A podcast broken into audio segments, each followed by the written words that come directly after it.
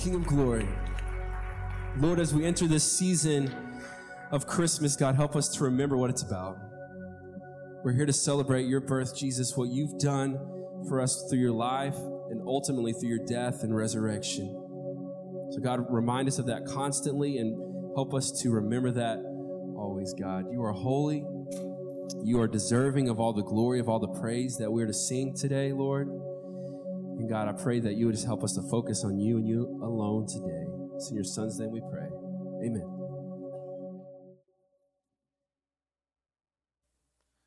We'll begin today in Isaiah chapter 61. We're looking at some reasons Jesus came. We'll begin our first one today.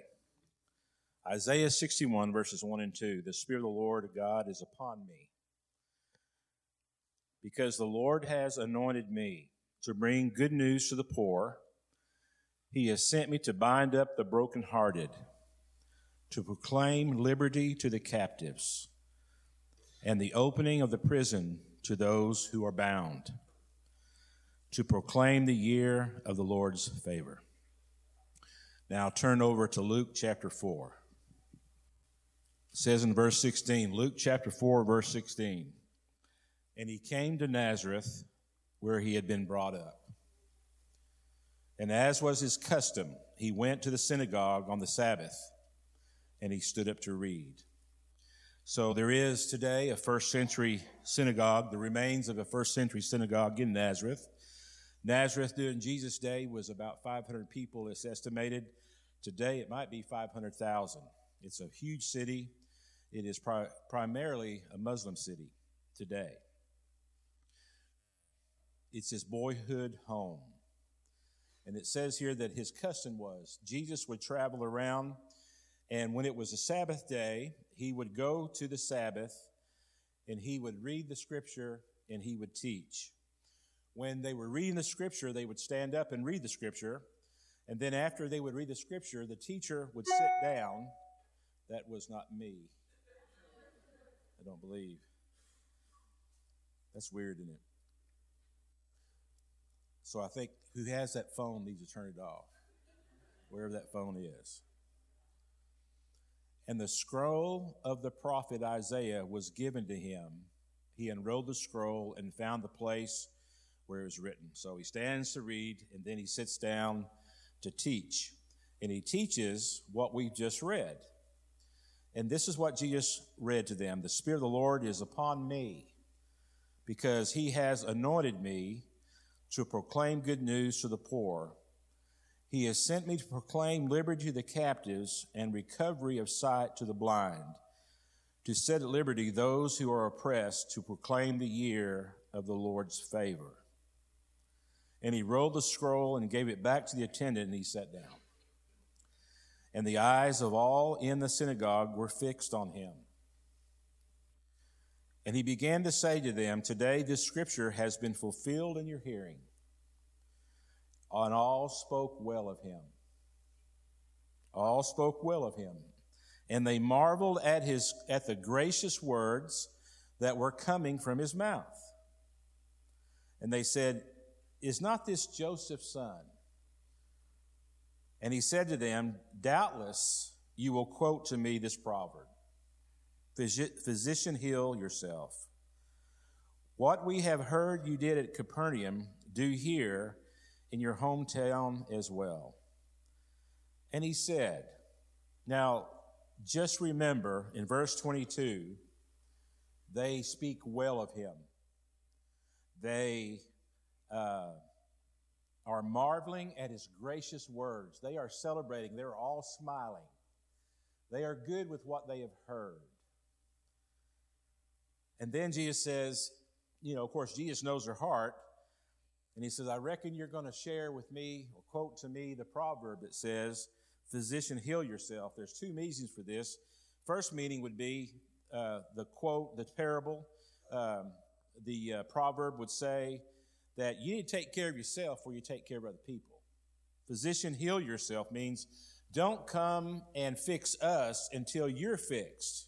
After all, you're from Nazareth. You're not all that. You're not who you have read about today because you're from Nazareth. Because after all, no one who is among us can be that person who the Lord is on them, anointed and so forth. I mean, today we still have that mindset, don't we? If someone lives 500 miles away, they're liable to be an expert to us. But if they live next door to us, they wouldn't be an expert. Right?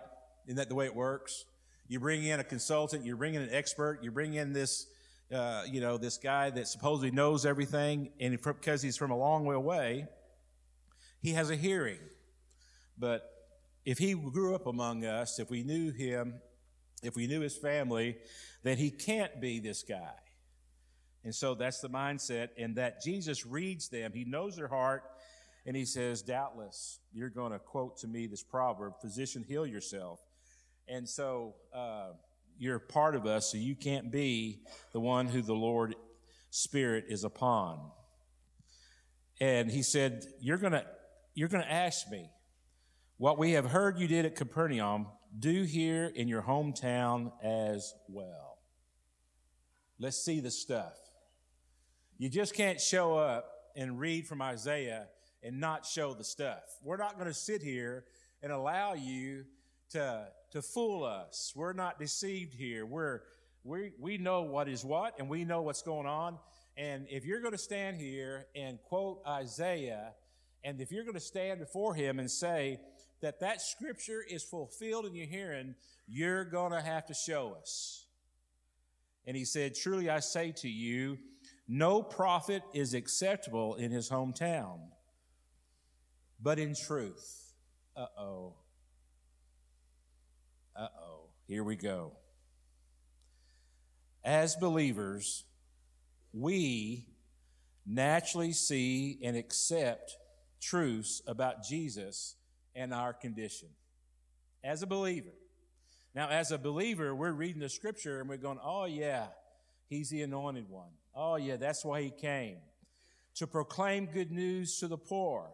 And, and this poor here is not talking about physical poverty. It's talking about poor in spirit, just like Jesus talked about that we saw in Matthew 5 verse 3. These are all spiritual activities that Jesus is referencing here. It's not being a mighty warrior and not building a physical kingdom. Jesus didn't come to set them free from the Romans.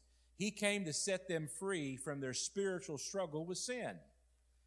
And so Jesus comes and he says, The Spirit of the Lord is upon me because he has anointed me, in verse 18, to proclaim good news to the poor.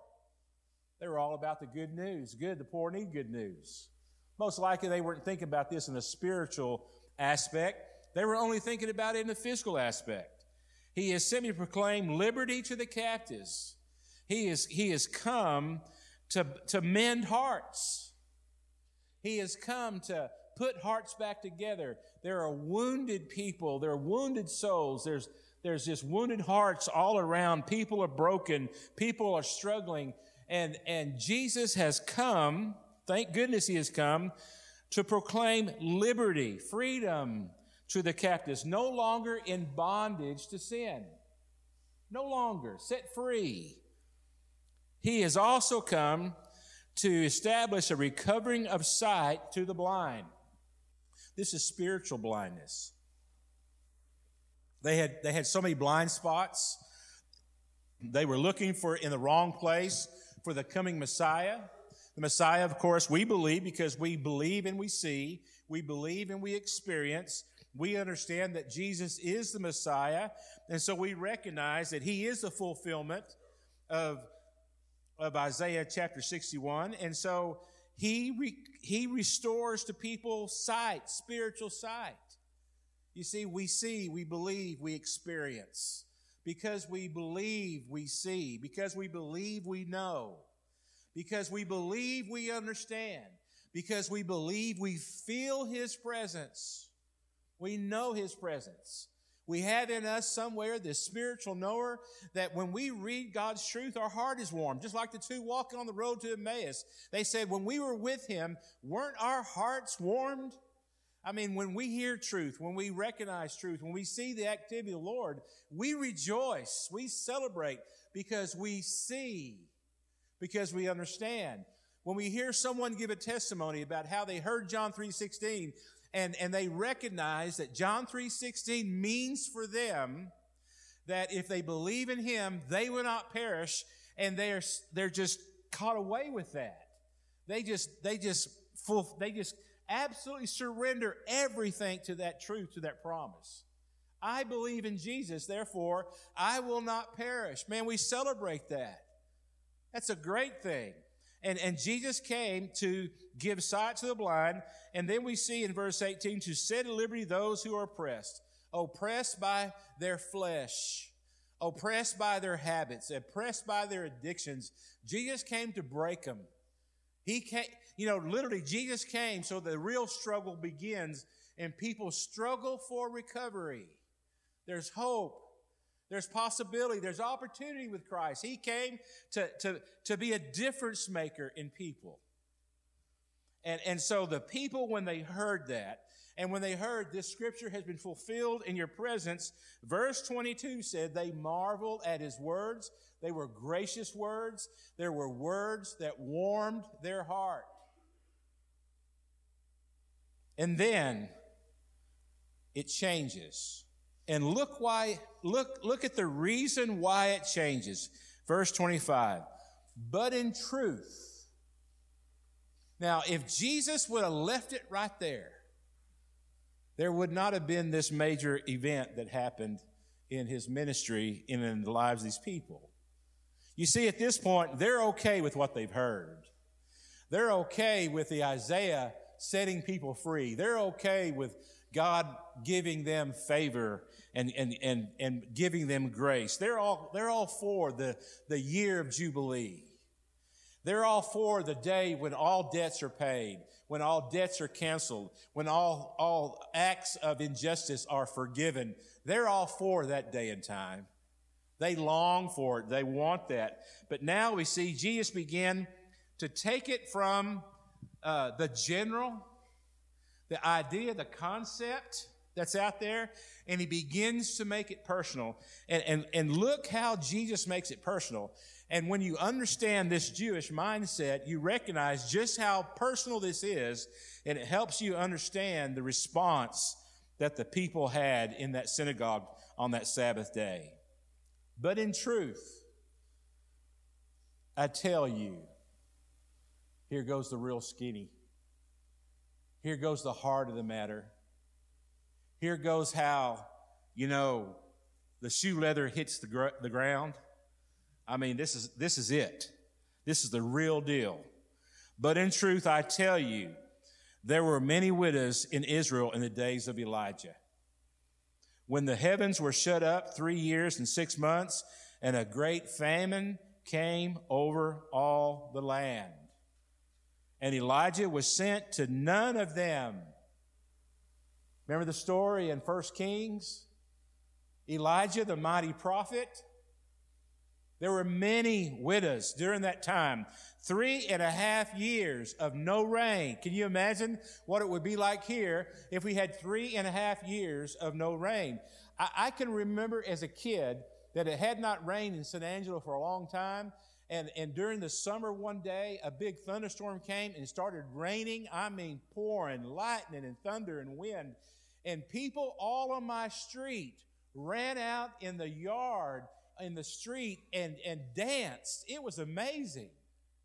It was an amazing thing to behold. I remember, wow, that's great. Of course, my next thought was, man, my baseball game's going to be canceled tonight. You know, that's what I was thinking about. But it hadn't rained in so long that there was just, it was hard. It was difficult.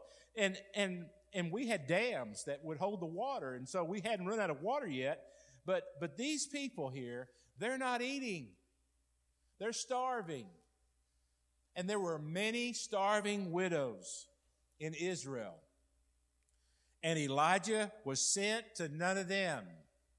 Now, Jesus is saying this to very nationally pride people. People who are really proud of who they are. People are really proud that they're God's chosen people. They understood that. They recognized that. They understood that they were they were the children of Abraham, and Abraham was called to be the father of a great nation. And, and there was just this huge ego, this pride, this, this awareness of who they were. And here Jesus is, but the truth is, you want to hear the truth of the matter? Here you are celebrating me and you're honoring me and you're talking about how wonderful my gracious words are. But the truth of the matter is, and you need to hear this, that in those days of Elijah, when there was three and a half years of no rain, there were many starving widows in Israel, and Elijah was sent to none of them. Elijah wasn't sent to any of them. Why is that? It says, but only to Zarephath in the land of Sidon, Gentile woman. A Gentile is anyone other than a Jew. The Gentiles are lower than the Jews in the hierarchy of things, in the pecking order of things. The Jews believed that they were so much better than the Gentile. How dare you say that to us? How dare you just, uh, just abuse us with those words they, they, they would begin to conjure up in their mind. And Jesus stands right there and says, the truth of the matter is that only Zarephath, the land of Sidon, was Elijah sent to, to a woman who is a widow. And if that's not enough, he even heaps a little more on him. He says, and there were many lepers in Israel, many lepers in the time of the prophet Elisha, and none of them, none of them was cleansed. But only Naaman the Syrian, Gentile. A lot of people had leprosy in Israel, and Elisha only dealt with Naaman. In verse 28, when they heard these things, all in the synagogue, they were filled with wrath. What a change. What a change happened. And they rose up and drove him out of the town and brought him to the brow of the hill on which their town was built, so that the cliff could throw him down the cliff. I want you to look at this cliff. We're going to look at a picture up here. Look at that. That's the cliff. That's it. Now, it might not have been right there. It might have been to the right or it might have been to the left, but that's the cliff. Now, Nazareth is built up on a big, big cliff. This is not Ranger Hill. All right? Can, can you see down there with that road down in the valley of Armageddon? Can you see those, those barn tops down there? Can you see the fields? This is a dramatic fall. I mean, I, I, I would fail to give you the, the proper elevation of where this is, but from that's you walked out there and the end of those rocks right there, that's like those Red Bull people with those wing suits on jump off and fly. Is that the craziest thing you ever saw? I, if I if that thing pops up on my machine, I'll watch two or three of them. I say, them boys are nuts jumping off those hills. But this it'd be like a base jump. And they brought him to the edge of this cliff and they were about to throw him off the cliff. And, and, and their custom was not only would they throw him off the cliff, but then they would pick up rocks and drop it down on in case the fall didn't kill him. Right? Of course, it wasn't going to kill Jesus because the angels would have come, and we know that. But if it had been some other prophet that wasn't the Son of Man, you know, there could have been a real killing here this time. They, they were going to throw him off the cliff. But look at verse 30. But passing through their midst, he went away. Hmm. Isn't it interesting that they went from rejoicing with the words he shared to being full of wrath? The truth of Jesus will cause a believer to rejoice and an unbeliever to be offended. An unbeliever offense to me is concrete evidence, overwhelming evidence that Jesus is real.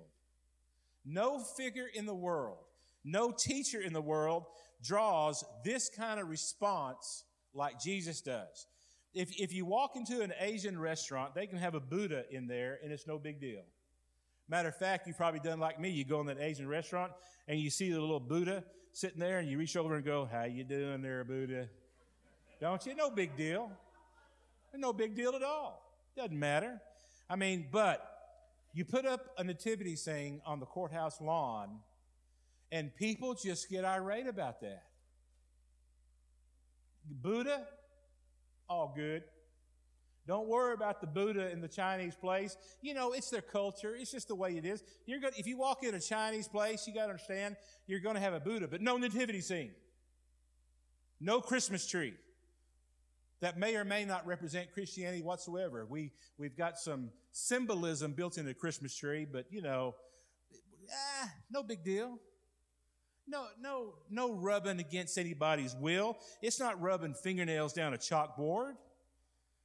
A community can build a monument to the idols of money, sports, the power of the Caesars who are in charge at the moment. And it is, it is okay. But you, you put a statue of Jesus out there somewhere and people just get irate over it, offended. To me, that's proof that Jesus is the Lord, the King, the Savior, the Messiah, because he gets such an offense taking place about him. Now, what we have here in this passage is this just like today, many, most are okay with Christian teaching. Okay with it. Matter of fact, they like the moral teaching that Christianity brings.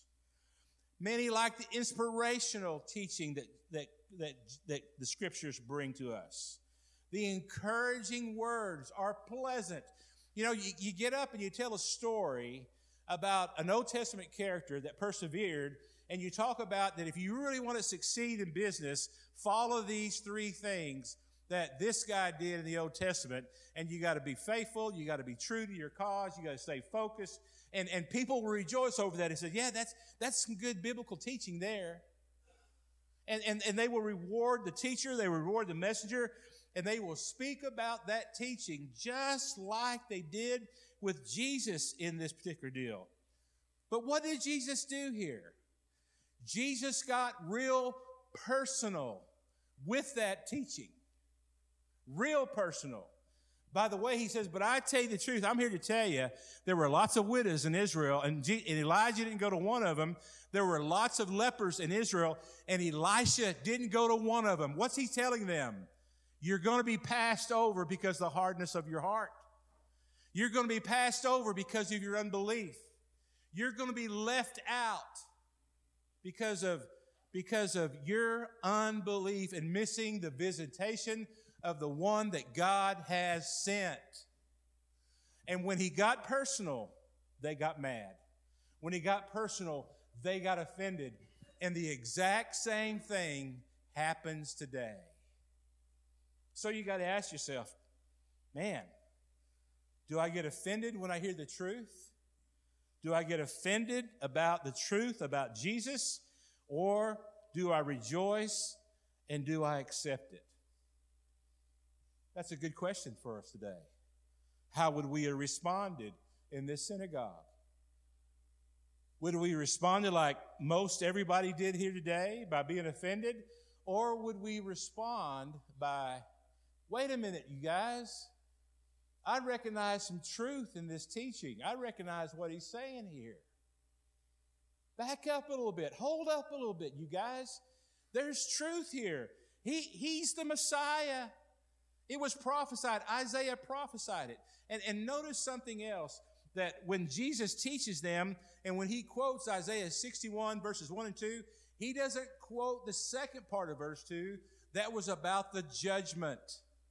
He only, he only gave the first part was about the healing, the forgiveness, and, and the binding of the hearts, the putting of the hearts back together, the wonderful things that Jesus is going to do and still does. Jesus left out the vengeance, the judgment that would come because of unbelief.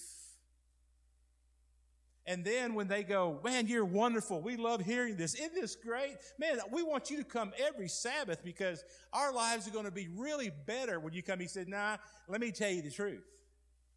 We got to get on down to the personal here. You got to understand you're responsible for your sin. You're responsible for your belief. There's consequences because you're not going to believe that I'm the Messiah. Because you can't get over the fact that there's no way that Joseph's son could be the son of God and it's a personal issue that you're going to fold. And so Jesus gave them a heads up to the response before they responded, which Jesus can do that like no other can. And so we're here today in church. Most likely, probably a good percentage of you guys here today, when you hear the truth, when you hear the good news, when you hear who Jesus is and what Jesus did, you rejoice and you obey and you see and you believe and you rejoice and you experience. But there may be some today that you're in that position of offense. When you hear about Jesus and what he did, you get offended. That you need to think about why you get offended. May it be because you're still in your sin. May it be because you are still strong in your flesh. May it be because you have not believed so that you could see and experience and know and feel and rejoice in Jesus being Savior, Messiah, Lord, and King. And then today, people are watching us on TV. You know, you might just be passing by and you see this sermon today and say, What's that guy talking about? What's that Santa Claus looking guy doing? This, this family came up to get s'mores last night, and the little two year old girl just falls apart crying when she sees me. Go, Oh, well, sweetie, what's wrong? And the mom looks and says, She doesn't like Santa Claus. And I said, I ain't Santa Claus, I promise. I, have seen Santa Claus. I ain't him, you know. And I went over to talk to her. I could never convince her I wasn't Santa Claus, though. So you might be just looking on this, and somehow or another, through things that maybe none of us understand, you found us today. And when you hear about Jesus, you're offended. You're offended. I want to share with you something that's going to even offend you more unless you believe, unless you receive, unless you accept God's message to us about Jesus, about who He is. You see, Christmas means nothing unless we personally accept it. Christmas feels good. Christmas makes sense, we think, sorta. But I mean, if you really think about the story of Christmas, a virgin birth is enough to go, don't celebrate Christmas, right? I mean, that's strange. That's bizarre to think about that. I mean, only through belief do, we fully comprehend the, the, the beauty of Christmas time. And so you have to understand there's truth, there's absolute truth. There is truth. There is truth. There's absolute truth. There's, there's not, you know, relational right or wrong.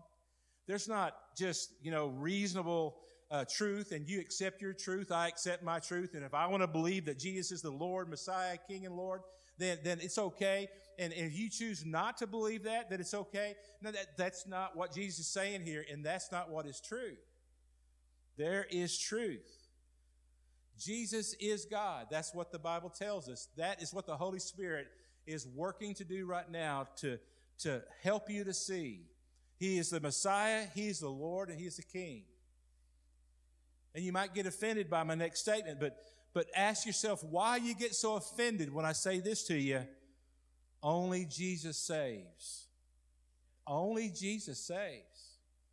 That, that's why I'm a guy of the book. That's why I believe this, is because I was saved. I believed and I understood. And as the years gone by, I know more about him than I used to. I'm growing, I'm learning, and I've discovered that he really is my best friend. He is my savior, and he is my master, and he is my Lord. And his burdens are not burdensome. His commands are not burdensome to us. Only Jesus saves. Now, you, if you had the ability, now, none of the people here are going to throw me off a cliff today. There might be a few that are try. Maybe they're going to get so offended. But if you if you could mass people together, you might come want to throw me off the cliff like they want to throw Jesus. When I tell you this, you can be moral, you can be wise, you can be educated, you can even be religious. You may have been baptized, you may have gone to church for years, you may have had some Christian thoughts from time to time. It doesn't matter whether you're moral, wise, educated, religious. If you don't have a personal experience with Jesus and you accept what he has to say to you about your sin and about the condition of your soul without him, you will spend all of eternity in torment in hell. That's what the Bible says. You see, they were okay with hearing the good things, but when it came to, but I tell you the truth, you are outside because of the condition of your heart, experiencing the blessings of God. That's what the Bible tells us. You see, the evidence of belief, the evidence that people know Christ, believe Him, and love Him is that they repent, they do good things as a result of believing in Him, and they deny themselves. Jesus says in Luke 9 23, if you want to be my follower, follower, if you want to follow me, if you want to know me, you've got to deny yourself, take up your cross, and follow me. That's what Jesus had to say. So there, there's there is truth. There is absolute truth. Jesus, God, Messiah, Lord, and our King. Only Jesus saves. And, and if you have not experienced Him personally, you are like these Jews sitting in this first century synagogue on this day, and you hear that, that God blessed the Gentiles and not them, and you become full of wrath because you believe that God is sentencing you. You believe God is judging you.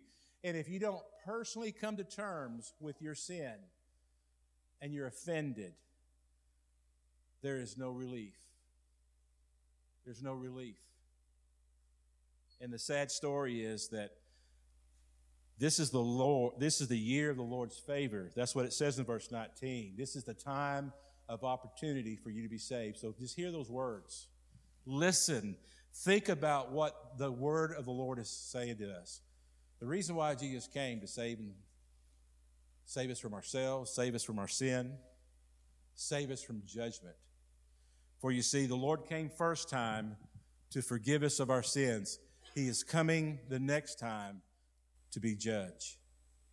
It is not going to be a great day for unbelievers.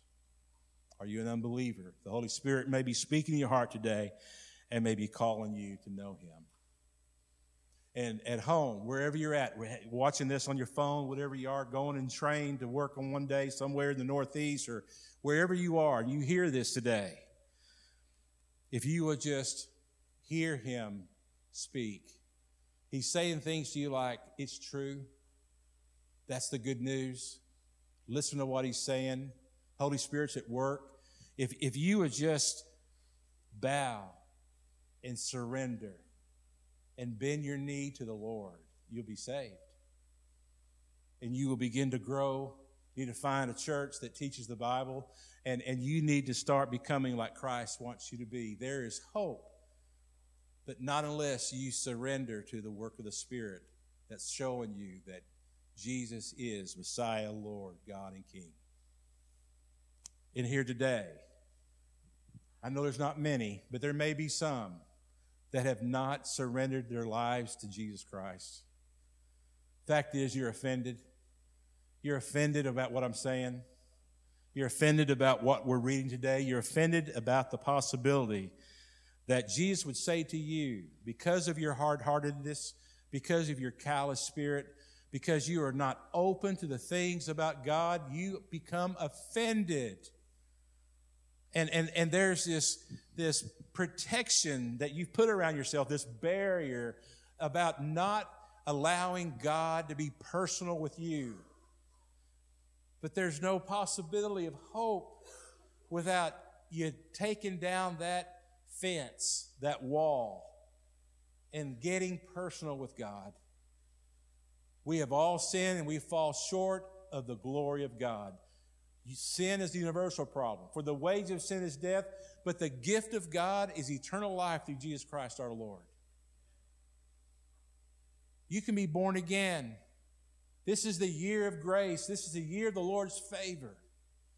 Will you just receive? Will you just open? Just turn your life over to Him. Give yourself to God.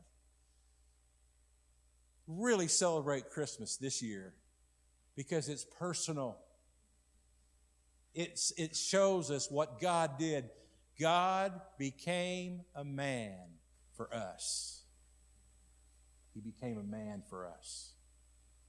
Set the captives free, release the bondage, to mend the brokenhearted. Will you receive Christ? Let's pray. Lord, we thank you for your word. We thank you for the gift of Jesus. We're thankful, Lord, for what he's done for us. Father, we pray, Father, that you'll speak to a heart here today. Maybe there's two people, maybe there's three people, maybe there's four people that need to hear your voice today. They need to be born again. They need to have a personal experience with you, Lord. And as your spirit is speaking right now and touching lives and, and, and revealing the barriers that are there, Lord, we know that you're communicating in a way that everyone understands best and you're at work. And the good news is, Lord, you've been at work long before today. And you've been showing and guiding and speaking to people's hearts. Pray, Father, that people will respond to be born again. In Jesus' name, amen. We're going to stand. We're going to sing our last song. And I'm going to stand here and wait for you. And if anyone needs to receive Christ, we're here to receive you today.